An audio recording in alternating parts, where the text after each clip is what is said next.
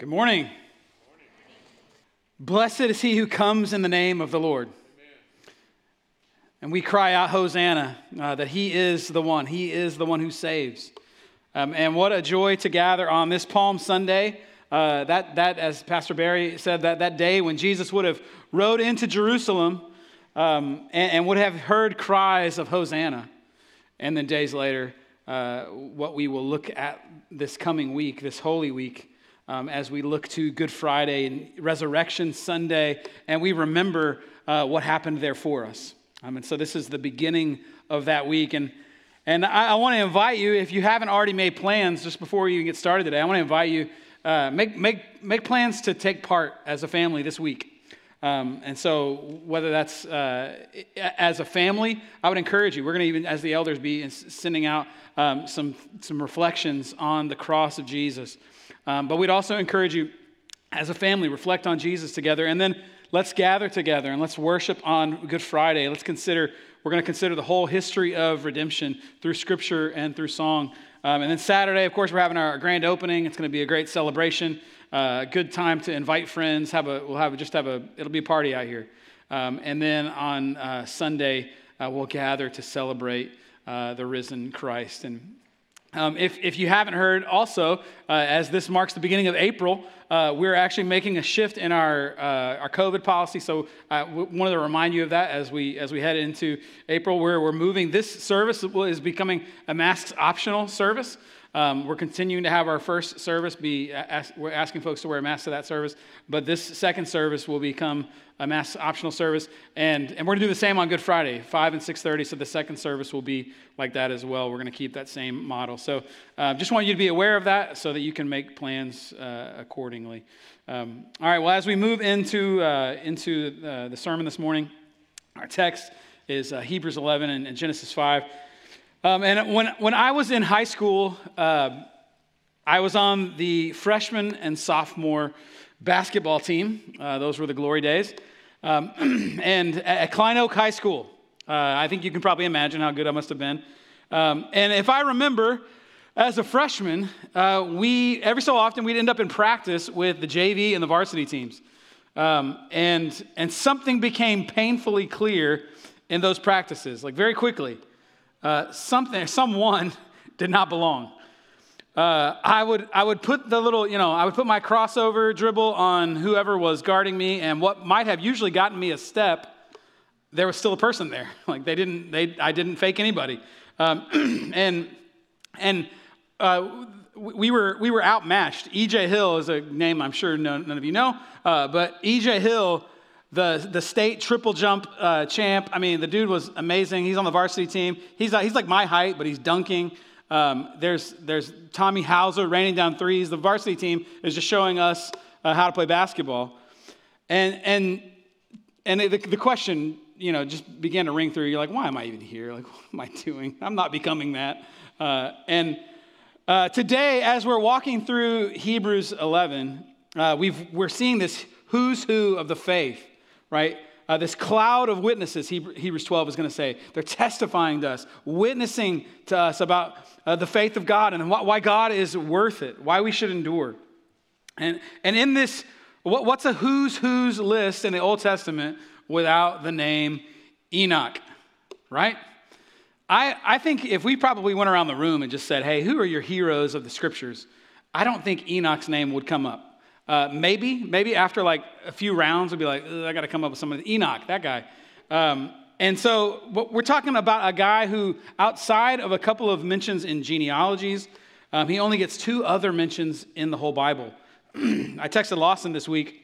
He and I sit together and, and plan through uh, our sermon series. And, and uh, I texted him and I just jokingly said, Hey, how, how late in the week uh, should I wait before I just decide to skip straight on to Noah? Um, because uh, it's the weeks the weekend's getting closer. Um, but but I, I think uh, you know I think Enoch would have been okay with that, right? Noah is Enoch's great grandson, so uh, great grandpas are cool. They, they're good with their great grandsons getting the shine. Um, but I think the author of Hebrews has something he's trying to do. Um, there's a reason why he wants us to take a minute and look. He's given a headline slot to this man along the, the same, along, along the same headline as Abraham, Noah, Moses. Um, and so if he's done that, then certainly we should, we should give him a few minutes of our attention. So, so here we go. Four things we're going to see as we examine the life and faith of Enoch. Number one, death is here to stay. Number two, wait, are there exceptions? Number three, pleasing God. And number four, the reward of faith. Would you pray with me? Father, would you help us today? As we look at the scriptures, we every week we need we need your spirit to help us. We need your spirit to speak to us, to help us understand, to bring uh, understanding and application of the scriptures to our lives. But more than anything, we need you. We want to know you. God, would you, would you help our lives be to be laid in, in front of you that the scriptures would, would, would probe into our lives? Amen. Would show us who you are and how we're to follow you. And so, God, we need this today, and we ask it all in Christ's name. Amen. All right, well, number, number one, death is here to stay. So let, us catch up, let's catch back up on a little background. We, uh, go, going back to last week's sermon, uh, just a quick reminder of what we saw uh, in Genesis 3 and 4. So the, these two chapters in the scriptures don't just serve as a, a framework for understanding the story of Cain and Abel uh, that we looked at last week, but they really give us a framework for an understanding of the whole Old Testament and the whole, whole Bible. Uh, and so remember God's promises that we see there in Genesis uh, 3 to the serpent and to Adam and Eve um, after the fall. Here's what, here's what he tells them. He tells them, uh, he tells Eve that she's going to experience pain in childbirth. He tells Adam about how the ground itself is going to feel the curse, how he's going to work by the, the sweat of his brow. He's going to have a sore back now trying to get food.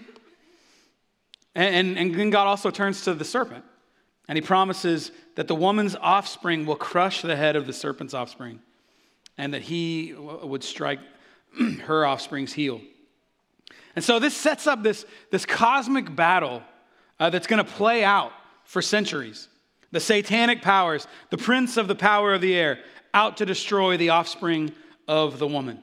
And those who fear God have always longed for the day longed for the day that the offspring of the woman, the, the seed of promise, would show up and the God of peace would soon crush Satan underneath our feet. And so last week, the author of Hebrews, he introduces the first two players on the scene. We see Cain, uh, Eve's firstborn, whom scripture calls, says is, he's of his father, the devil. So that's not good. And then we meet Abel. This is the true seed of the woman, the seed of promise. And Abel worshiped the Lord. And Cain in his evil, murderous rage. He refuses to listen to God. And what does he do? He kills his, he kills his brother Abel. And so the rest of Genesis 4 keeps the camera kind of fixed on, on this line of Cain. Cain is banished further east, away from his family, and, he takes a wife and has children. And his firstborn son is named Enoch. Now, this, this Enoch is not our Enoch apparently they were still trying to get creative at coming up with names. So uh, there's some, some name uh, copying that happens. Uh, and they're not, this is not like, if you've seen Bill and Ted's Bogus Journey, this is not like the evil us's. Um, they're not like the same person, but opposite. But there is, th- this is Cain's wickedness is being shown out in his line. And so Cain and his son, Enoch, they establish a city and, and, they, and they, they multiply there. Uh, Cain's line multiplies there. They excel in new technologies. They make bronze and, and iron tools. But most of all, what they excel in, they excel at evil. Evil is multiplying. Cain's descendants are marked by the same arrogance, uh, the same violence that marked Cain. And Cain's family peaks seven generations in from Adam. Now, I'm sorry, we're doing like a little bit of family tree here. We don't normally do that on Sunday morning, but you know, a little, little diagramming helps us a little bit here, I think. His, Cain, Cain's family tree, uh, the seven lines in from Adam through Cain, it, it, it, it peaks at a man named Lamech. And Lamech is the epitome of this sort of self centered rage and brutality. He, he's, he's the first one that we see in the scriptures to take more than one wife.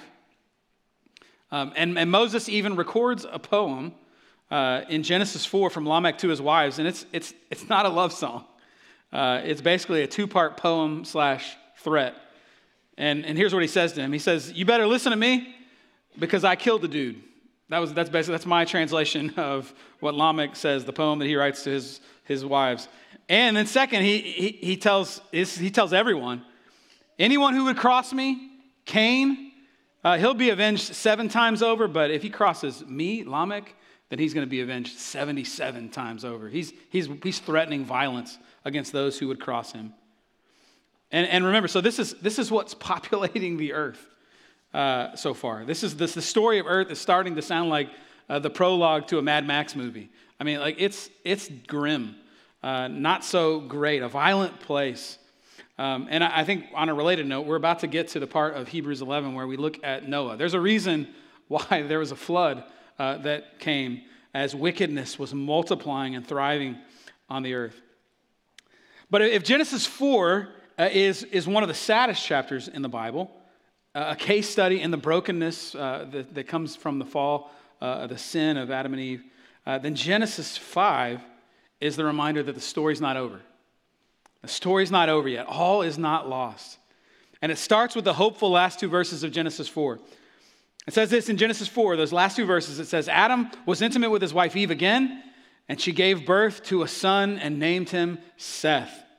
For she said, God has given me another offspring in place of Abel, since Cain killed him. A son was born to Seth also, and he named him Enosh. And then check this out in verse 26 of the, the, la- the last verse, the last words of Genesis 4. and at that time, people began to call out the name of the Lord people began to call on the name of the Lord. So let me just say for a minute, for those of us who maybe are anxious people, maybe even, maybe even you get angry when you look around and you see the flourishing of sin in, your, in the world around you, you see the blossoming of evil. And you may, you may think, man, the world is slipping into a chasm. Our country is going into a chasm. Maybe even the church, you feel the church, man, the church is getting dragged down. Christianity is in danger. Guess what? God is not anxious. God is not anxious. He's not worried about whether the gates of hell will triumph over the church. No, there, there are always those who will call upon the name of the Lord. God always preserves his people of promise. And so here we are in Genesis 5 against the backdrop of this evil that's happening in Genesis 4, and we see the family line of the promise. We've seen the wickedness flourish, and now we get to meet the good guys, or at least kind of the good guys. Uh, so, so look, I, I, know, I know we often skip genealogies and things like this, and I, it's understandable. Um, we get to that part of the Bible reading, and we're like, man, I got to get to the next part of the story. I don't know what's happening here. Um, but this is a genealogy of hope, mixed with a tinge of sadness, uh, but it's, it's here to tell us that the promise is alive. Uh, look, at, look at each person. If you're looking in, in, your, in your copy of the scriptures, if you're looking in there, you can see uh, that each person gets three verses in this, in this genealogy. So and so was blank years old when he fathered blank, and he lived blank more years for a grand total of blank years. That's kind of the, the formula. Uh, and the last line of each section is the same and then he died. That's what we get. And then he died. Over and over. He died. He died. He died. The jarring reminder that, that though this is the family of the promise, sin has still broken things. The refrain of, of Genesis 5 is that Adam's sin means that every single person who, who takes a breath on the earth will eventually breathe their last. Death is here to stay. But right in the middle of this hopeful and yet still fatal list, uh, in the middle of he died, he died, he died, we meet Enoch. He gets the same formula, the same kind of writing style here. Enoch was 65 years old when he fathered Methuselah. And after he fathered Methuselah, Enoch walked with God 300 years. That sounds a little bit different than the other ones. And fathered other sons and daughters. So Enoch's life lasted 365 years. But Enoch gets one little bitty extra verse. Here's his extra verse, right? One, no big deal, one extra verse. Verse 24 Enoch walked with God, then he was not there because God took him. Say what? Like, what is going on? Uh, this is, this is all, there's a lot of dying and a lot of dying, and then he, God took him. Uh, so we're seven generations in on the line of Cain, right? The seed of the serpent, all builds to Lamech, the, the brutal, vengeful murderer. And now we're seven generations in from Adam through the line of Seth, the seed of the woman, the seed of the promise. And it all builds to Enoch. And Enoch walked with God. And by faith, Hebrews says, God took him. He didn't even taste death, we're told. What a, what a strange twist. So, so death, number one, death is here to stay. And then number two, wait, are there exceptions? And so this is our what is happening, right? So we're going to meet Enoch. And before we get to the, the God took him, let's, let's just look at what's happening in Enoch's life. Uh, in verse 21 of Genesis 5, it says, Enoch was 65 years old when he fathered Methuselah. And after he fathered Methuselah, Enoch walked with God he walked with God. So this, this phrase doesn't show up in the Old Testament a lot. Um, this isn't as we don't. It's not as flippant as we use it. We'll say, "Hey, how's your walk with God? How, how long you been walking with God?" Um, no, this is this is bigger. This is this is ab- more abnormal. Um, this is deep fellowship and intimacy. Only three times in the Old Testament do we hear it said of people of Enoch and of Noah and of Levi. Um, it's a lofty thing to say. Um, interestingly, in the, in the Greek translation of the New Testament uh, that, came, that, that, came out, uh, that came around right before Jesus, uh, the translators who, who translated the Hebrew scriptures, the Septuagint, into Greek, um, they, they didn't like that God gave, uh, they, they shied away from using descriptors of God that were human descriptions. so they, they didn't like to, uh, in English, we, we, we learned the phrase anthropomorphism, if you've heard that before. Uh, that's ascribing human characteristics to something non human, to a, a, thing or to a, a person who's non human like God. Um, and and th- those translators shied away. And so they tried to translate what does it mean that he walked with God? So they did some translation work, and their, their translation of the Hebrew scripture said that Enoch pleased God. Enoch uh, pleased God. And so that, that's, that's where are the Hebrews guys, uh, the, the, the, author of Hebrews, he runs with this, right? He uses this, this uh, phraseology to, to describe the life of Enoch. Mutual enjoyment between God and man. Enoch pleased him. Uh, there, this is a two way relationship. so, what can we, we draw from Enoch walking with God?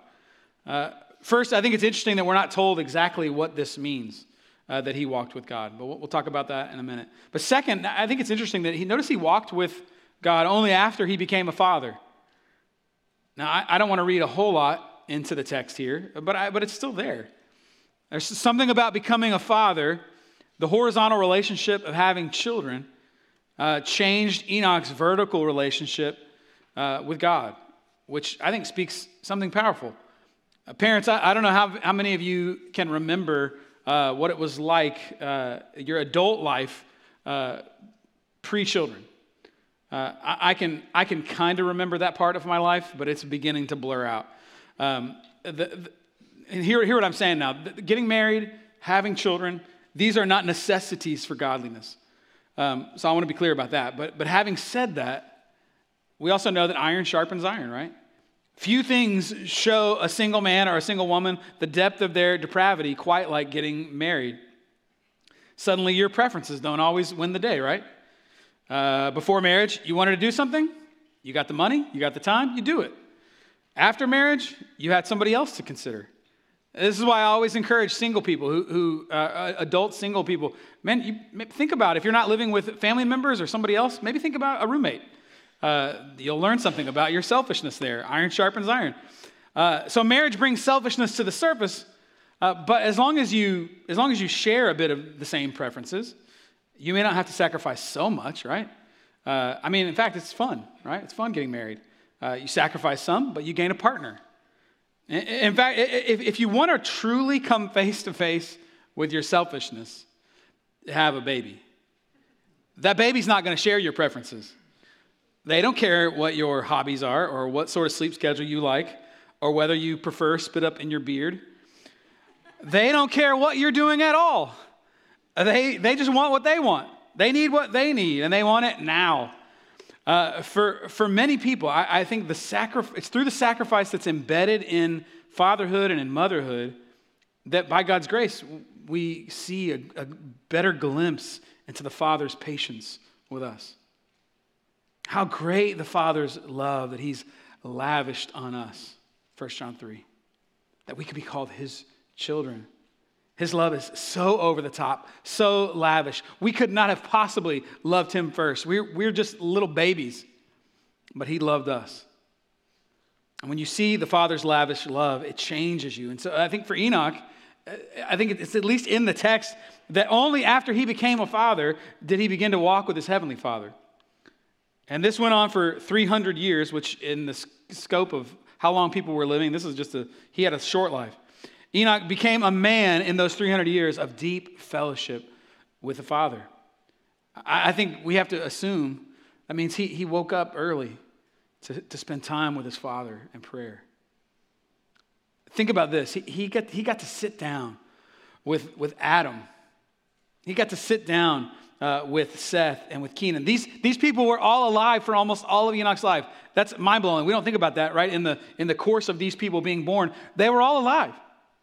He would get to t- talk to them and hear their testimonies of who God is and how God had, had moved for them. He, he meditated on their stories of God's faithfulness.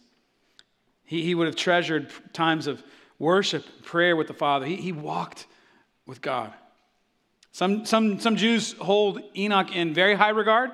Um, others, others uh, there, there's a lot of kind of outside literature about Enoch and who he was or wasn't. Um, but, but, but certainly, Hebrews is telling us he was a model, a model of faith. Uh, and, and so maybe we don't get the nitty gritty of Enoch's life. And I think maybe that's because we would abuse some of that knowledge. Uh, certainly, if, if we knew more about Enoch's life, somebody would write the book, right? Somebody would make the formula. Uh, here's how you walk with God. Here's, here's the Enoch diet, the Enoch schedule. Here's the six Enoch steps. Um, and this is what this is how God will please you. And, and maybe there'd be a cult that would come out come about. Here's how you escape death um, if you follow the Enoch way. And so I, maybe there, there's certainly there's a reason that the Lord doesn't give us that kind of detail. But I think we must know this outside of Christ returning soon, none of us will escape death. None of us. Only Enoch and Elijah do we see in the scriptures like this. Even Lazarus, who Jesus raised from the dead, what did he do later? He died later. But why?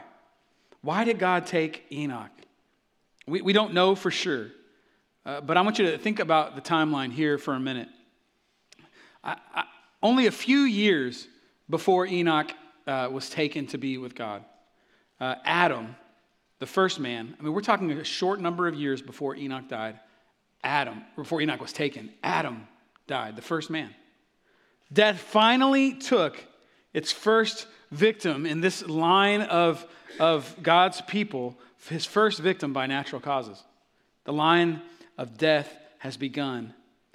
And before another one in Adam's line dies, another one in Seth's line dies, God says, I'm going to take one. I'm going to take one.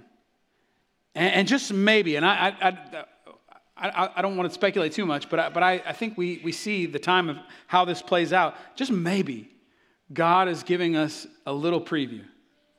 He's saying this, this whole death thing that you're about to all experience, it's going to be brutal.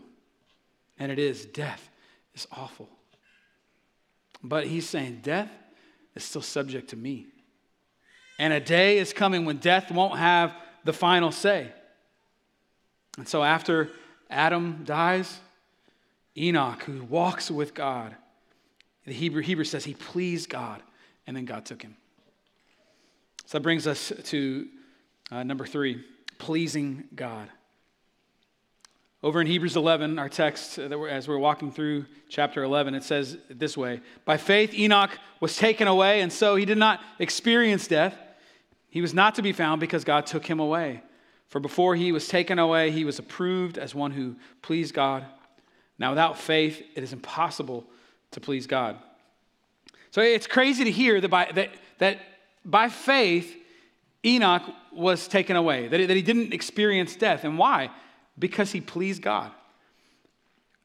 Oh, that that would be said of us, that we would please God. And, and so let me, let me ask just that personal question this morning. How, how will you please God? How will you please God? And how will you know that you have done it? Uh, it's, a, it's an intimidating question, isn't it? What, what's your plan? What's your strategy for pleasing God? There's nothing better than the approval of God. To know that you make Him happy. So, how will you do it? How will you please God? I, I mean, I'm sure we all have our unending list of, of ways that we think God will be happy with us. Certainly, daily time pursuing God and His Word, regular, regular time in the Scriptures and in prayer. Surely this, this pleases God. Certainly, worshiping Him through song and through uh, com- communion with the saints, uh, being together with God's people. Surely this pleases God. Using, using our gifts and our talents to serve Him. Uh, we know He cares about His people, so serving His people with the gifts He's given us, surely this brings a smile to, to God. And of course, there's, there's mission. We know God's pleased by, by others knowing Him. So it stands to reason that, he, that God would be pleased when we tell others about Him. And what about the causes that, that, that are, are, after God's heart that He cares about?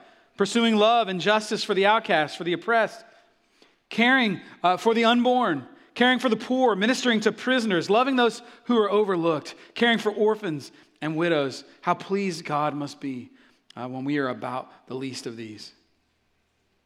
But how many of these must we do? And how often? And how will we know when we've done it? Thankfully, I think Psalm 24 gives us an answer to this question.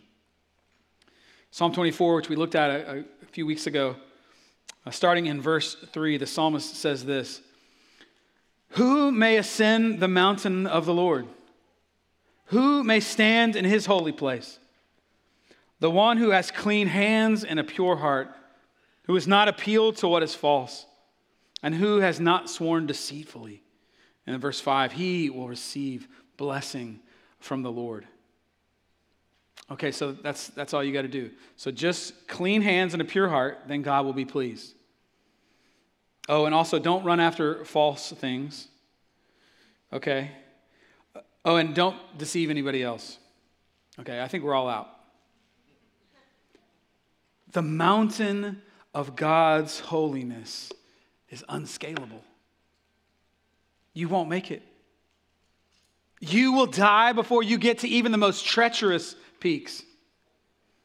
James 2 says, Whoever keeps the entire law and yet stumbles at one point is guilty of breaking it all.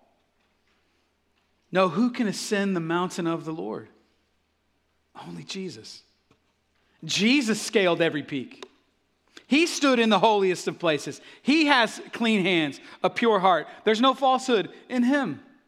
And verse 5, he received blessings from the Father. Jesus pleased the Father. He's the only one who could do it. And so let me ask again how will you please God? The answer is apart from Christ, you won't. But Jesus pleased the Father for you. And now, by faith, Hebrews says, by faith you can draw near. By faith you can please God. By faith, Enoch pleased him. And he's, the Father's pleased with you because he's pleased with Jesus. I think so many of us live under a cloud of divine disappointment. Many of us are, are, I think, are marked by an overwhelming feeling that if, if God loves me, he probably does so begrudgingly because he must just be massively disappointed in me. Christian, God is not disappointed in you. Let me say that again. God is not disappointed in you. We've done this study, the gospel centered life, in our groups before, and it asks the question what's the expression on God's face uh, when you think of how he looks at you? And Amy reminded me, my wife, she reminded me recently uh, no matter how many times we do that study, that her, her gut response to the question is, ah, he's probably disappointed. It's probably just a look of disappointment. We got to kill that idea. If you are hidden in Christ, the Father is perfectly pleased with you. Not because of you, but because He's perfectly pleased with Christ. You have grace upon grace, love upon love from the Father. Does this mean now that we just keep on sinning? By no means, Paul says in Romans 6. But no, we're free now. We're free to follow him, free to love him, free to obey him. There is therefore now no condemnation for those who are in Christ Jesus. The Father delights in you. The Bible says this. As you draw near to him in faith, he sings over you with love. Enoch pleased God. How? By faith. And that's how we do it as well. Without faith, it is impossible for us to please God, Hebrews says. That means we have no innate ability in ourselves to do it. Like Enoch, we have to trust someone other than us. Faith in the perfect man, in Jesus. That is how we draw near to the Father. This is why when we pray, we pray in the name of Jesus. Why? Because we're abiding in the Son, and through him we can ask the Father for help. Enoch pleased God by faith, and that's how we'll do it. Which leads us to number four the reward. What is it that we believe by faith? Hebrews 11, 6, our second verse in Hebrews 11 here today.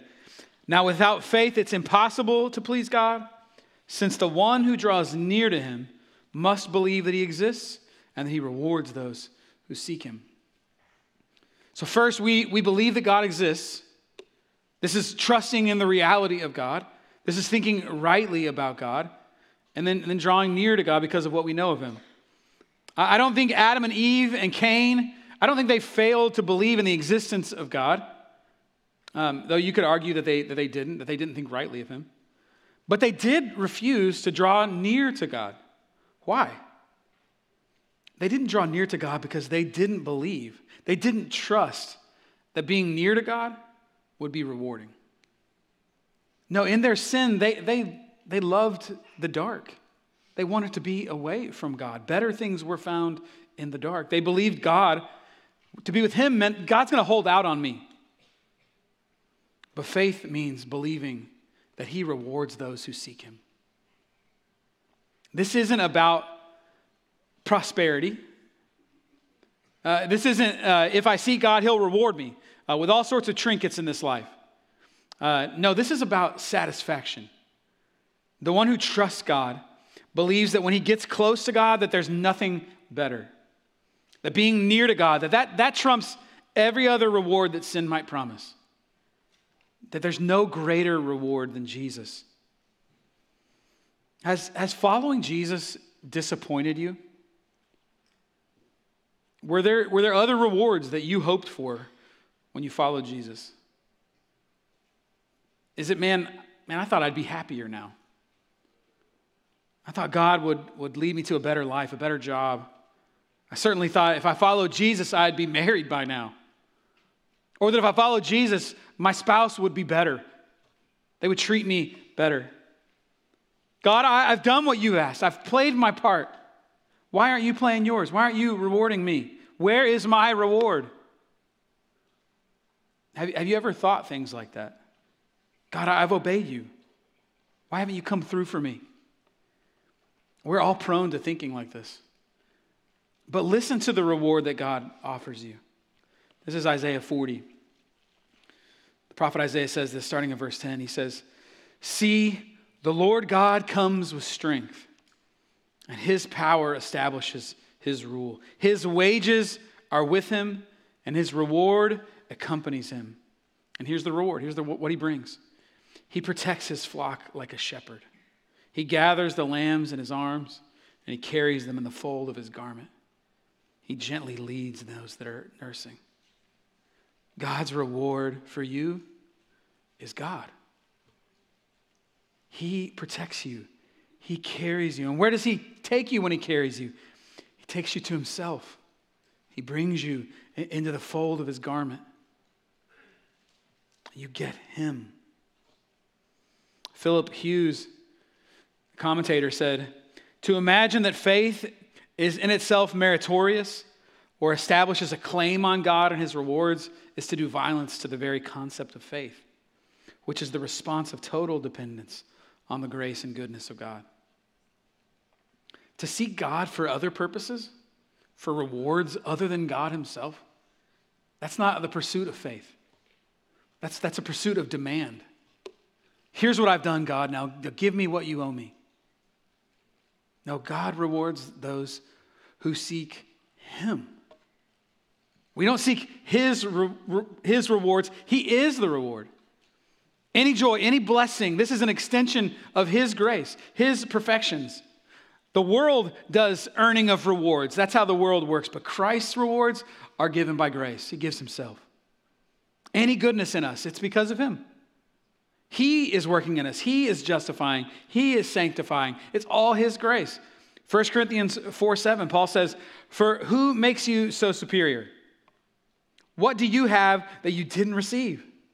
If in fact you did receive it, why do you boast as if you hadn't received it? He's saying, if there's any goodness in you, don't boast about it.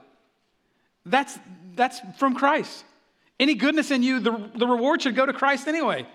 He's the one who brought it about. God is the reward.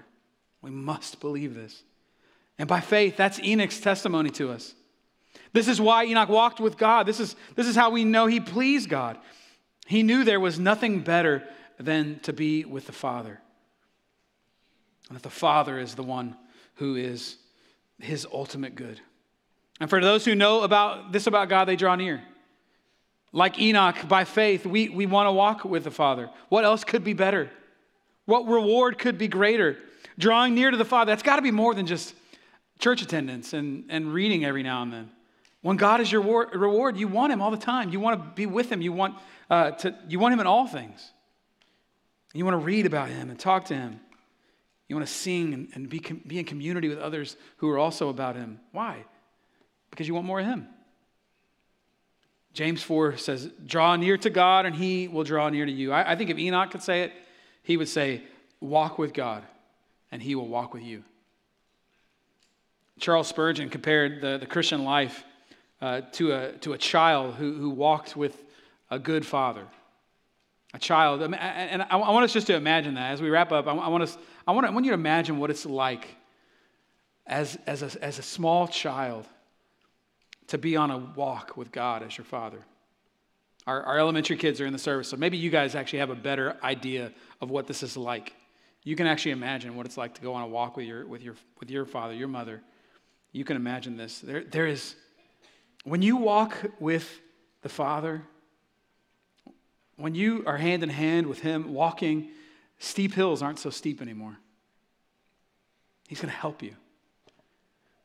When you walk with the Father, the threat of weather isn't as awful. He'll be there with you. There's comfort in the warmth and the tightness of His grip. And there's happiness with the Father, there's laughter. There's security in knowing that He wants you to be there. And what confidence do you have when you walk with your Father? You might even say that you could be confident in all things. When you walk with your Heavenly Father, neither height nor depth, nor things present or things to come, not even death nor life, nothing can separate you from His love. What can man do to me? We might boast. We might even find that as we walk with Him, that, that even as we see our own weaknesses, it's okay because He's stronger. He's with us. His strength is perfect. In fact, as we walk, we're, we're going to learn more and more that our Father can be trusted. He'll never leave us. The constant dread and anxiety about life that I once had, I don't have it. It's evaporating. Why? Because He's there. Oh, and what you'll learn when you walk with the Father. He's going to teach you how to navigate the rocky places. As you hear his words in the morning, he's going to train you. And at night, his word will serve as a lamp unto your feet and a light unto your path. Walking with him, he, he listens, he hears your concerns. He's never too busy as you walk to listen to you. He knows your fears already, but he's be patient as you tell them, as you cry out to him. He reminds you of what is true about himself and of your future with him. This is what it's like to walk with a good father. And watch out because when you walk for long with the Father, you'll actually begin to come, become like the Father. He is going to make you holy. In fact, you'll, you'll love Him so much that you'll want to walk like Him. You'll love truth and hate sin. And maybe this sort of walk doesn't sound that exciting, but walking with the Father is exciting. Man, there is nothing more exciting. He will make you so happy. Even walking through the valley of the shadow of death, when He's there, there's joy. This is the walk of faith. This is the walk with our Father. This is abiding in God. If you don't know Jesus today, I would, I would implore you come to Him. He will receive you, He will forgive you, He will help you to walk with the Father, He will be with you. God can be your Father, so come to Him. He, he will be delighted to walk with you. And for church Christians, those, those of you who believe and are walking with Jesus, I, I want you to know, I want you to believe that there is no greater honor, no greater reward than to keep walking with your Father. So may we walk with Him. May we count everything else as loss compared with the surpassing joy that it is to walk with Him. Let me pray for us. Father, we, we are so easily deceived. We are so easily lured to believe that other things will be rewarding, that other things will be ultimately good for us, that things other than you will be what satisfies, and we are wrong again and again. Would you help us today to see you as our reward?